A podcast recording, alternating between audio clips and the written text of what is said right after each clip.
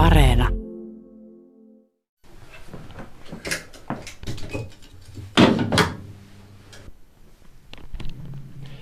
Torniolaisessa taiteilijaresidenssissä ollaan, mutta aika lailla arkisia puhjasta kuuluu taiteilijaelämäänkin. Nimittäin tässä vieressä aika mustia vaatteita pyykkitelineeseen laitetaan kuivumaan. Sitä ei arkitaiteilijallekaan ole sellainen vieras asia. Ei se kyllä ole ihan niin kuin samanlaista elämää kuin kaikilla muillakin on. Pitää puhtaita vaatteita olla, täytyy pestä niitä. Niin, olemme Torniossa Keskikadulla taiteilijaresidenssi Viippolan talossa ja seurannani jo taiteilija, nykyisin pitää kai sanoa, että Illusia. Illusia Juvani, kyllä. Mitä sun pyykkikone tällä kertaa oli syönyt, tai mitä se itse asiassa sai puhtaaksi? No sukautahan sä älä syö, mutta tota, mitä sieltä nyt pelastui? Ihan kaikki semmoiset käyttövaatteet pesin nyt, että mitä mulla on tullut käytettyä. Kuvausvaatteet on erikseen, niin niitä tulee käytettyä vähän harvemmin. Ja sitten pitää nyt, nyt oli aika pestä, kun tuli vastaan varastot loppu. Sä oot öö, kahdeksankymmentäkahdeksan syntynyt Ylitorniolla, niin mm. oot aika pian syntymässä jälkeen kasteessa saanut etunimeksesi Jari. Kyllä mä sain sen silloin. Silloin tehtiin paljon virheitä siinä vaiheessa syntymätodistuksesta lähtien, että, tota, että siihen on merkitty poika. Ja minä olen muun sukupuolinen ihminen, enkä, enkä poika, enkä tyttö. Se on niin kuin, niin sitten tämä nimenmuutos oli tavallaan osa sitä prosessia, joka sitten on ollut käynnissä aika monta vuotta. Ja sitten mä oon miettinyt monta vuotta sitä nimeä ja mä en ole ollut tyytyväinen mihinkään, mitä mulla on tullut mieleen, kunnes mä sitten keksin tämän Illuusian. Ja mulla oli todella voimakas tunnereaktio siihen ja sitten mä totesin, että se on mun nimi. Jos siirtyt tässä ajassa tässä taaksepäin tuommoinen kaksikymmentä vuotta, tai tuonne johonkin yhdeksänkymmentäluvulle, kaksituhattaluvulle, niin minkälaista sun elämä pienessä Ylitornion kunnassa pohjoisimmassa Suomessa oli? No se oli, se oli tota yksinäistä, sitä mä oon sanonut tosi paljon, että se on ollut ehkä, koska silloin mä olin kaapissa tietysti, enkä avoin kellekään siitä, kuka mä oon tai minkälaisia tunteita mulla oli sukupuolesta tai seksuaalisuudesta. Ja sitten mä pidin ne itselläni ja sitten se tavallaan eristi mut myös niin kuin muista ihmisistä aika helposti. Tai salaisuudet on sellaisia, että ne eristää. Tuolla on vielä Jarin nimellä kulkenut nuori mies, näinkään uskaltaa sanoa, niin, niin ei kokenut, että pienestä kylästä löytyisi tilaa hänelle. Niin, no se oli se nuori mies. Nyt ensinnäkin oli ehkä, että... Että kyllä mä oon aina ollut, mulla on ollut aina hirveän vahva sellainen kokemus, että nämä niin kuin sukupuolen binäärit, mitä mulle tyrkytetään, niin ei ne ole niin kuin mua varten. Että mä oon aina sen, aina sen tiennyt ja ehkä kipuillutkin siitä, mutta joo, kyllä mä silloin vielä laskin itseni pojaksi ja mieheksi, koska ei mulla ollut edes niin kuin mitään ymmärrystä jostain transsukupuolisuudesta siinä vaiheessa. Että kaikki tää on tavallaan lähtenyt vasta sen jälkeen liikkeelle, kun mä oon tajunnut, että aa. Että mä oon tämmönen ihminen, että niin kun, kun tutki jotain trans-asioita enemmän ja otti selvää, niin sitten ymmärsi oman, oman niin kun, että, että tää onkin minä, että minä oon tällainen ihminen. Ja sitten sillä oli nimi ja sitten se helpotti niin kun, itsensä määrittelemistä ja ehkä nyt itseksi tulemista, itseksi kasvamista. Mutta se vaati myös pois lähtemisen Ylitorniolta. Kyllä, kyllä se vaati sen. Se vaati tosi paljon etäisyyttä itse asiassa niihin piireihin, missä mä oon kasvanut, tai niihin ympyröihin. Että ei se riittänyt, että piti Helsinkiin asti mennä, että se niin kun tajusi sen sitten lopulta. Tai että uskalsi sanoa sen ääneen. Se on jotenkin aika vapauttava hetki, kun pystyy sanomaan ääneen, mutta minkälainen vastaanotto siinä syntymäseudulla sitten on ollut?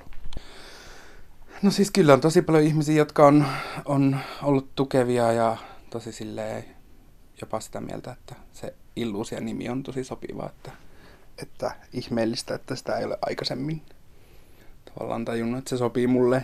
Ja mä oon samaa mieltä, että mä pidän siitä nimestä. Sen takia mä sen valitsin. Mm. Mutta sitten vaihtoehtoisesti tietysti sitten siellä on myös niitä ihmisiä, joita mun olemassaolo ei silleen nappaa kauheasti.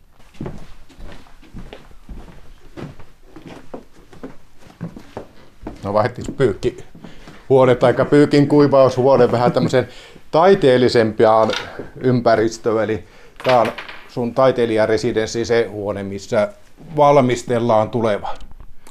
Joo, tää on tää ateljehuone ja mä oon nyt tähän valjastanut niin kuin valokuvaustudioksi tällä hetkellä ja videokuvaustudioksi. Mä hommasin tuohon tommoset mustat kankaat, josta mä en ole kyllä yhtään varma, mutta sitten mä oon niitä nyt käyttänyt. Sitten mä tänään käyn hakemaan valkoista kangasta ja testaan sitten sillä erikseen. Ja sitten, sitten suurin osa kuitenkin kuvataan tuolla niin kuin luonnossa ja ulkona. Niin, niin muutama semmonen teos vaatii studio-olosuhteita, että ne toimii. Täällä roikkuu ovenkarmista naisten vaatteita.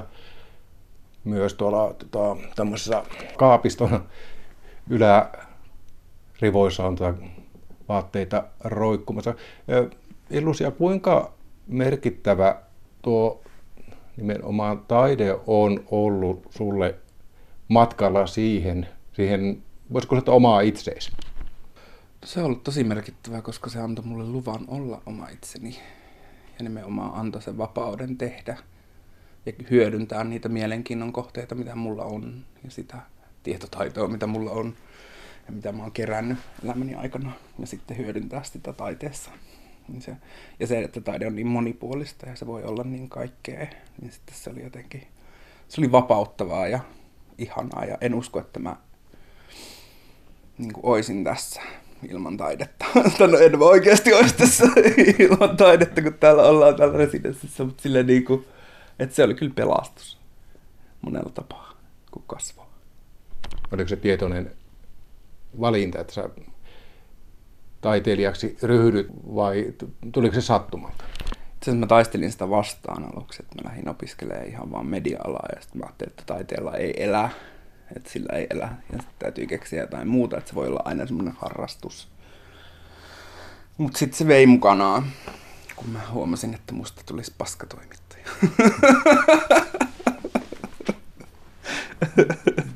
Niin sitten mä lähdin, jatkoin niin kuin sit kuva, kuvallista ilmaisua, aloin opiskelemaan sen jälkeen. Ja sillä tiellä ollaan.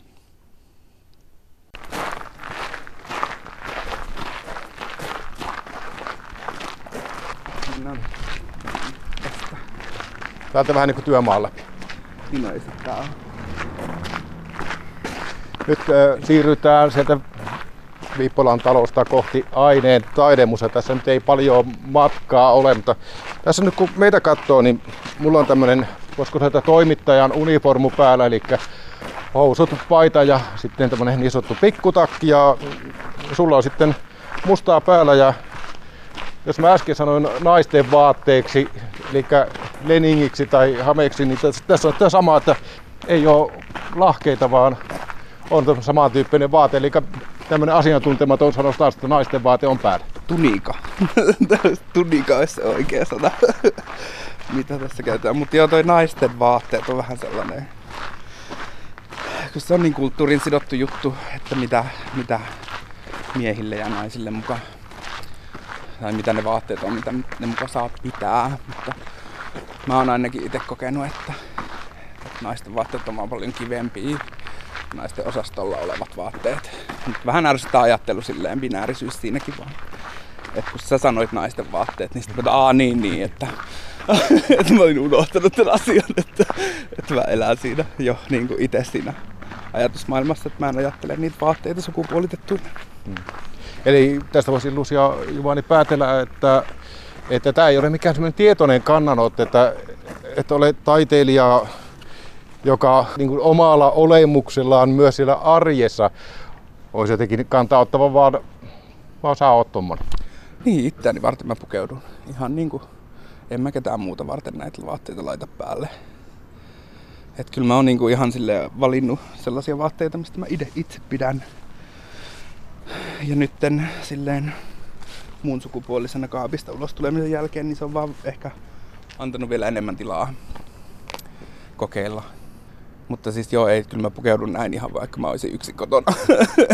en, mä, en mä silleen ajattele sitä. Pukeutuminen on mulle niinku itsekästä, semmoista niinku oman, että mikä mua. Mulla tulee parempi olo, kun mä pistän jotain vaatetta päälle, mikä, mikä mun mielestä pukee ja sopii mulle. Mut sitten mä myös teen itsestäni tavallaan toisen sitten julkisessa tilassa, kun mä liikun. Koska mä irtisanoudun mieheydestä tavallaan, jos mä kuljen vaan niinku mekko päällä. Mikä on tosi outoa. Ja oma keskustelunsa sitten, jos siitä jaksaa alkaa puhumaan. No miten sitten kun olet taiteilija, sä oot vuoden kaksituhattakahdeksantoista nuori taiteilija, sä teet paljon videoteoksia, installaatiota, teet myös objekteja, mutta kuinka paljon sä sitten olet erilainen taiteilijana kuin arki-ihmisenä? Um. En mä, en mä osaa sanoa, että siinä on mitään eroa. Niin kuin, silleen. Ehkä mä ajattelen, että sitten näyttelyissä mulla on tie, ehkä avajaisissa on ehkä sellainen tietynlainen rooli, mutta se on vaan sen takia, että se helpottaa mua, koska mä en ole nyt oikeasti olemassa mikään kovin sellainen, mä oon niin kuin sosiaalinen, sanotaan näin, että mua vähän ahdistaa uudet ihmiset, joita mä en tunne. Ja sitten mulla on tavallaan sit jossain semmoisissa ammattiin liittyvissä tilanteissa, niin mun pitää vähän niinku kerätä rohkeutta ja sitten olla tota, vähän semmoinen fiksumpi ja filmaattisempi versio itsestäni kuin mitä mä oikeasti oon. Avaajaisten jälkeen taide jää sinne näyttelyyn ja oletan, että haluat jotakin teoksilla kertoa. Kuinka paljon sä, Illusia, oot etukäteen pohtinut sitä, että minkälaisen vastaanotonsa kullekin teokselle haluat? Kyllä mä mietin sitä etukäteen, että miten, mutta lähinnä just sellaisen niin kuin katsojan haastamisen kautta ehkä enimmäkseen. Mutta kyllä mä myös mietin, että, että onhan niin kuin videot silleen sellaisella korkeudella, että ihmiset, jotka vaikka istuu pyörätuolissa, pystyy niskakivuitta katsomaan niitä. Että kyllä mä semmoisia asioita mietin.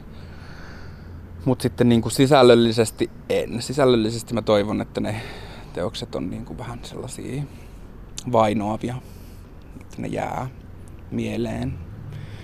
Ja sitten tota, kyllä mä silleen niin kuin, kyllä mä nyt etukäteen tiedän, että mitkä, koska mä tavallaan olen kasvanut tässä heteronormatiivisessa yhteiskunnassa, niin mä tiedän ne säännöt varsinaisesti, mitkä siihen kuuluu, ja osaan rikkoa niitä kyllä tarpeen vaatiessa, että se niin kuin osuu ja uppoaa.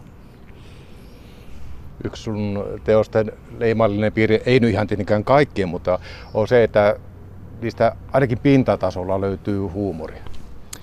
Kyllä niistä löytyy huumoria, mutta yleensä just silleen, että mä, se on se mun pointti, että kaikki vitsit käy vanhaksi. Se on niinku sitä mä, siihen mä luotan. Et sitten, mutta ei mulla, nyt mulla on ollut vähän vakavampia teoksia pitkästä aikaa. Mä oon mennyt ehkä semmosessa toisessa mielentilassa tällä hetkellä. Ja siihen ei oikein, ei naurata, sanotaan näin. Että jotkut asiat on kamalia ja traumaattisia, niin niistä ei halua edes vetää huumoria. Mitkä ne on tällä hetkellä teemat, joihin sä tartut mieluiten? No nyt mä oon käsitellyt sellaista toiseuden kokemusta lapsena. Ja sitten niin kuin, että sitähän mä tää Ylitornio Exit-näyttely, jota mä nyt tänne Aineen taidemuseolle teen, niin se käsittelee vähän niin kuin, se on irti, irtisanoudun niistä sellaisista, sellaisista valtarakenteista, joita mut yritettiin kasvattaa niin kuin ylläpitämään. Ja vähän niin kuin myös kostan tietyllä tavalla, silleen terveellä tavalla kostan. Tämä näyttely tulee Tornio, eli aika likelle tämä syntymäpaikkaas Ylitorniota, mutta jos tämä näyttely olisikin rakenteilla johonkin muualle, Kaakkois-Suomeen, Pohjanmaalle, niin kuinka paljon se vaikuttaa siihen, miltä näyttely näyttää, mikä on sen sisältö? Ah, kyllä mä aloin tekemään tuota Ylitornio Exit-projektia ihan tää silmällä pitäen, tää sijainti jotenkin sopii siihen. Ja sit mä ajattelin, että kun se käsittelee pohjoista, niin sitten se on hyvä, että se on täällä esillä. että se on niin kuin lähellä sitä naapurikunta. Mm. No minkälainen tämä meidän pohjoinen mielenmaisema on? Ah, no mä olin unohtanut, mä en ole pitkään aikaa käynyt pohjoisessa ja sitten mä vaan niin kuin, mä olin unohtanut, että ihmiset tuijottaa tosi paljon. Että ei mua Helsingissä tuijoteta näin paljon kuin mua tuijotetaan täällä. Mutta sitten vähän, vähän että onneksi musta on paljon nähtävää. Mutta mennään sisälle. Joo. Siellä ei, ei taidetta tai vielä sulta paljon olla tarjolla, mutta mennään katsomaan vähän ympärille. Joo. Äh, videoita tulee tähän näihin kahteen saliin. Nämä pimennetään. Ja mä toivon, että kaikki videot on sitten niin kuin näissä huoneissa, tässä kahdessa salissa, ja sitten tuohon käytävälle tulee valokuvia ja veistoksia, jos mä ehdin tekemään. Ei ole kiveä hakattu. Ei ole. Ei ole kiveä hakattu ja vielä mikään suunnitelma oikeastaan, koska ne vasta kehittyy. Ja ne mun suunnitelmat, mitä mulla alun perin on, oli, niin ne olisi pitänyt alkaa tekemään jo kauan aikaa sitten. Mutta mä en saanut rahoitusta ennen kuin nyt kesäksi. Niin sitten ne on nyt, piti tehdä muutoksia niihin suunnitelmiin, mitä alun perin oli. Illusia Juvani, kuinka tyypillistä se on, että tässä nyt näyttelyyn avaajaisiin ei ole paljon aikaa ja sä vasta mietiskelet, että mitä mihinkin ja teoskin vasta suunnitteluun vaiheessa, onko tämä ihan tyypillistä? Äh, on välillä, mutta on mulla välillä tosi silleen tarkkoja etukäteen tehtyjä teoksia nyt tässä näyttelyssä myös, mutta sitten no mä ehkä myös tykkään työskennellä nyt tälleen, että mä saan täällä pohtia sitä. Että mä voin tulla vaikka joka päivä tuijottaa näitä tiloja. Ja kyllä mä nyt siis ennen kuin meillä ripustus alkaa, niin kaikki on valmista. Mä oon ihan varma siitä. Mutta että, että sitten kun ripustus alkaa, niin sitten vaan laitetaan paikoilleen teokset parissa päivässä. Ja siinä vaiheessa mä oon suunnitellut kaiken valmiiksi. Tuo kuulostaa siltä, että puhut kokemuksen syvällä rintaäänellä. Kyllä. Kyllä puhun. Että kyllä mä onnistun siinä. Että mä itse asiassa tiukat semmoset niin kuin deadlineit on oikeastaan mun mielestä niin kuin parempi. Mä saan revittyä itsestäni irti enemmän, koska se on sellaista ehkä epämukavuutta, mikä sitten ja sitten elää sellaisessa. Ottaa semmoisen ennemmin semmoista kaksi kuukautta tosi intensiivistä työskentelyä, kun sitten ehkä, no en mä nyt valehtelen kyllä, jos mä sanon, että vuosien työskentely, vuosien työskentely on, on kans mielenkiintoista, mutta siihen, se, siihen ehkä suhtautuu eri tavalla. Sä tuossa jo viittasit vähän rahaa, eli tätä projektia varten rahoitus on tullut vasta kesälle. Mm. Mites ylipäänsä sä teette niin kuin videotöitä, installaatioita ja tämmöinen keskiluokkainen ihminen ajattelee, että noita ei nyt ei ainakaan ole kovin helppo myydä. Ei niitä olekaan. Tai silleen, että ei taide, taidemarkkinat ole kauhean mikään. Että ei kyllä kannata alkaa taiteilijaksi silleen, jos miettii sitä, että haluaa rikastua. Et kyllä se vaatii niin kuin epä, todella paljon sellaista epä, epätietoisuuden ja epävarmuuden sietämistä, mikä on niin kuin ehkä raskain asia koko tässä ammatissa. Sä oot kaksituhattakahdeksantoista vuoden nuori mm. taiteilija. Paljonko tämmöinen tunnustus toi niin kuin, paitsi motivaatiota, niin myös sitä niin kuin taloudellista mahdollisuutta toimia, plus sitten toiksi vielä paineitakin? Uh, no ei se tuonut paineita, koska mä en ottanut sitä paineita. Ja siis, mä siis jo silloin sanoin, että mä olin tosi otettu siitä, mutta mä itse sitten huomasin sen prosessin aikana, että ei se siis ole se syy, miksi tekee taidetta, mikä oli myös niin kuin kiva huomata. Että en mä siitä, niin kuin, kyllä mä oon tosi kiitollinen siitä palkinnosta ja siitä, mitä kaikkea se toi mukanaan. Mutta mä oon jo siirtynyt tavallaan seuraaviin juttuihin, seuraaviin aiheisiin ja sitten se, on, niin kuin, se työ mulle on kaikista tärkeintä. Mutta onhan se taiteilijankin eleettävä. Mistä se leipä sitten koko raavitaan? No siis tosi monista lähteistä se yleensä on silleen, mutta ei se niin kuin sen vuoden nuori taiteilijapalkinto auttanut mua saamaan helpommin työskentelyapurahoja. Ei se, en mä ainakaan huomannut mitään eroa siinä sen suhteen, että en mä ole saanut kuvasta nyt. Mä oon saanut apurahan viimeksi kaksituhattaseitsemäntoista työskentelyapurahan vuodeksi. Ja tota, nyt vasta tuli seuraava. No miten paljon tuommoinen titteli vuoden nuori taiteilija sitten on avannut näyttelytilojen ovia? Kyllä se silleen, että kyllä musta niin kuin tietoisuutta mun työskentelystä on. Että kyllä mä saan paljon enemmän niin kuin yhteydenottoja näyttelyiden suhteen. Että se on muuttunut ihan silleen ja ehkä ihmiset tietää enemmän, kuka minä olen ja minkälaista työtä mä teen. Että huomioonsa on tuonut kyllä ja siis tilaisuuksia. Sä oot myös maisteri, eli oot valmistunut Helsingistä Kuvataide Akatemiasta. Kuinka paljon taiteellinen sivistys sitten auttaa näissä töissä?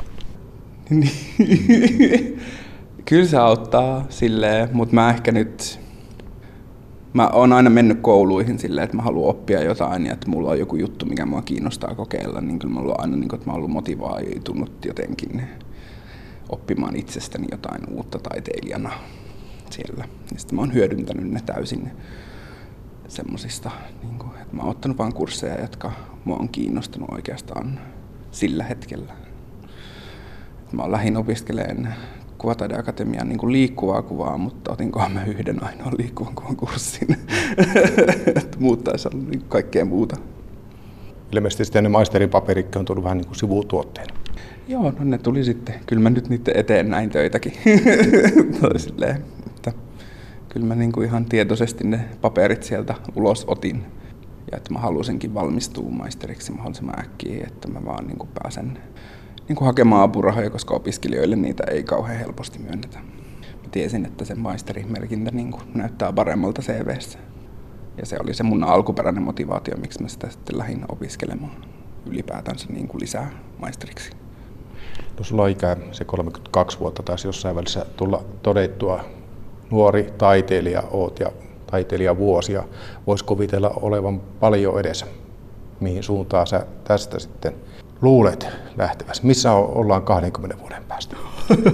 En mä ole ikinä tehnyt tällaisia suunnitelmia noin pitkälle. Toivottavasti teen vielä taidetta. Mutta toisaalta ei sitä voi tietää. Että niinku, kyllä tämä epävarmuuden sietäminen on niinku tosi raskasta. Että, että mitä sit, minkälaisia ratkaisuja tekee tulevaisuudessa, niin se on sitten eri asia. kaksikymmentä vuoden päästä vielä epäilee, että onko elossakaan enää siinä vaiheessa. No, pitäisikö sitten katsoa vaikka kahden vuoden päähän? Kahden vuoden päähän. Onko joku sellainen teema, joka polttelee, että josta sulla, sä koet, että sulla on vielä sanottavaa? Onko se jotakin uutta tai onko se sitä, mitä sä, näitä teemoja, mitä sä nykyisin käsittelet? No nyt mua kiinnostaa sitten varmaan jatkaa tällaisessa niin kuin haavoittuvaisuuden suhteesta etuoikeuteen. Et siitä mä haluaisin nyt vähän niin kuin käsitellä sitä ja ehkä vähän sellaista niin kuin, niin kuin haavoittuvaisimpien ihmisten sellaista asemaa ja niin kuin tavallaan ja etuoikeuden suhdetta niin kuin just siihen, että kuinka, kuinka avoin voi olla. Että ainakin mä koen, että siinä on niin kuin selkeä yhteys siihen sellaiseen haurauteen ja siihen, että kuinka pystyy niin kuin tavallaan antaa asioita ja vaan tipahtaa, niin kyllä se vaatii etuoikeutta ja niin kuin turvaa, että pystyy sellaisessa tilanteessa niin tekemään. Öm, ja sitten ehkä mua kiinnostaa myös vähän toi heterokatse, että miten mä tavallaan käsit- tai minkälaista visuaalista kieltä mä tuotan ja niin kuin, että miten mä teen siitä tosi spesifiä silleen, että se tavallaan se heterokatse ei, tai se binäärinen katse ehkä niin kuin kadot, että se valta katoaa tavallaan niiden teosten edessä, mutta se on nyt vaan ihan vielä ajatus ja en tiedä tuleeko koskaan onnistua tässä asiassa, mutta epäbinäärinen estetiikka on kiinnostavaa tällä hetkellä. Voisiko jotain vasta luonnoksia, jos sitäkään, niin sä et tiedä sanoa, että kahden vuoden päästä me jotakin sellaista nähdään, se vaan voi olla jotakin ihan muuta. Se, se voi olla jotain ihan muuta kahden vuoden päästä. En mä Mä vähän, nyt mä tavallaan myös, että mä on, kun tää projekti on aika vakava, sitten mulla tulee välillä sellainen olo, että nyt pitää päästä revittelemään ja tekee jotain typerää ja hauskaa. Että niin kuin vastapaino sille työskentelylle, joka on yleensä, mä käsittelen aika sellaisia vakavia asioita ja ne aiheet on tosi vakavia. Ja sitten teokset on ollut koomisia ehkä myös sen takia, että mä oon tarttunut jotain niin kuin helpotusta siihen maailmantuskaan, mitä ne aiheuttaa. Mutta niin kuin nyt mä en ole ihan varma vielä, että mitä kaikkea, mitä kaikkea mä tulevaisuudessa tuun tekemään. Kauheasti ideoita mulla siihen on. Mutta se, että mikä niistä lähtee nyt sit lopulta vetämään mua puoleensa, niin se jää nähtäväksi niin kuin tämän projektin jälkeen.